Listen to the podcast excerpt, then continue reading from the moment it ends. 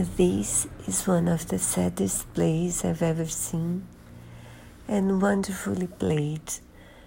Benedict Cumberbatch is the creator created by Victor Frankenstein from Bodies and looks like a monster, but he really wants to be a human being and also be treated like one.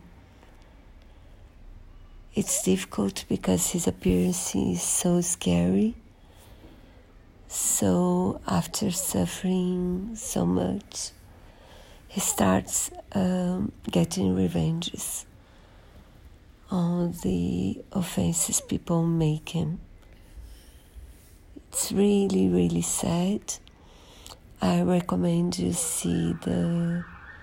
You can choose bet- between Cumberbatch as a, the creator or Victor.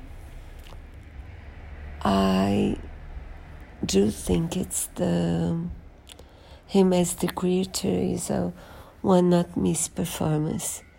So please hurry because it's only on, I think, for two days more or one day.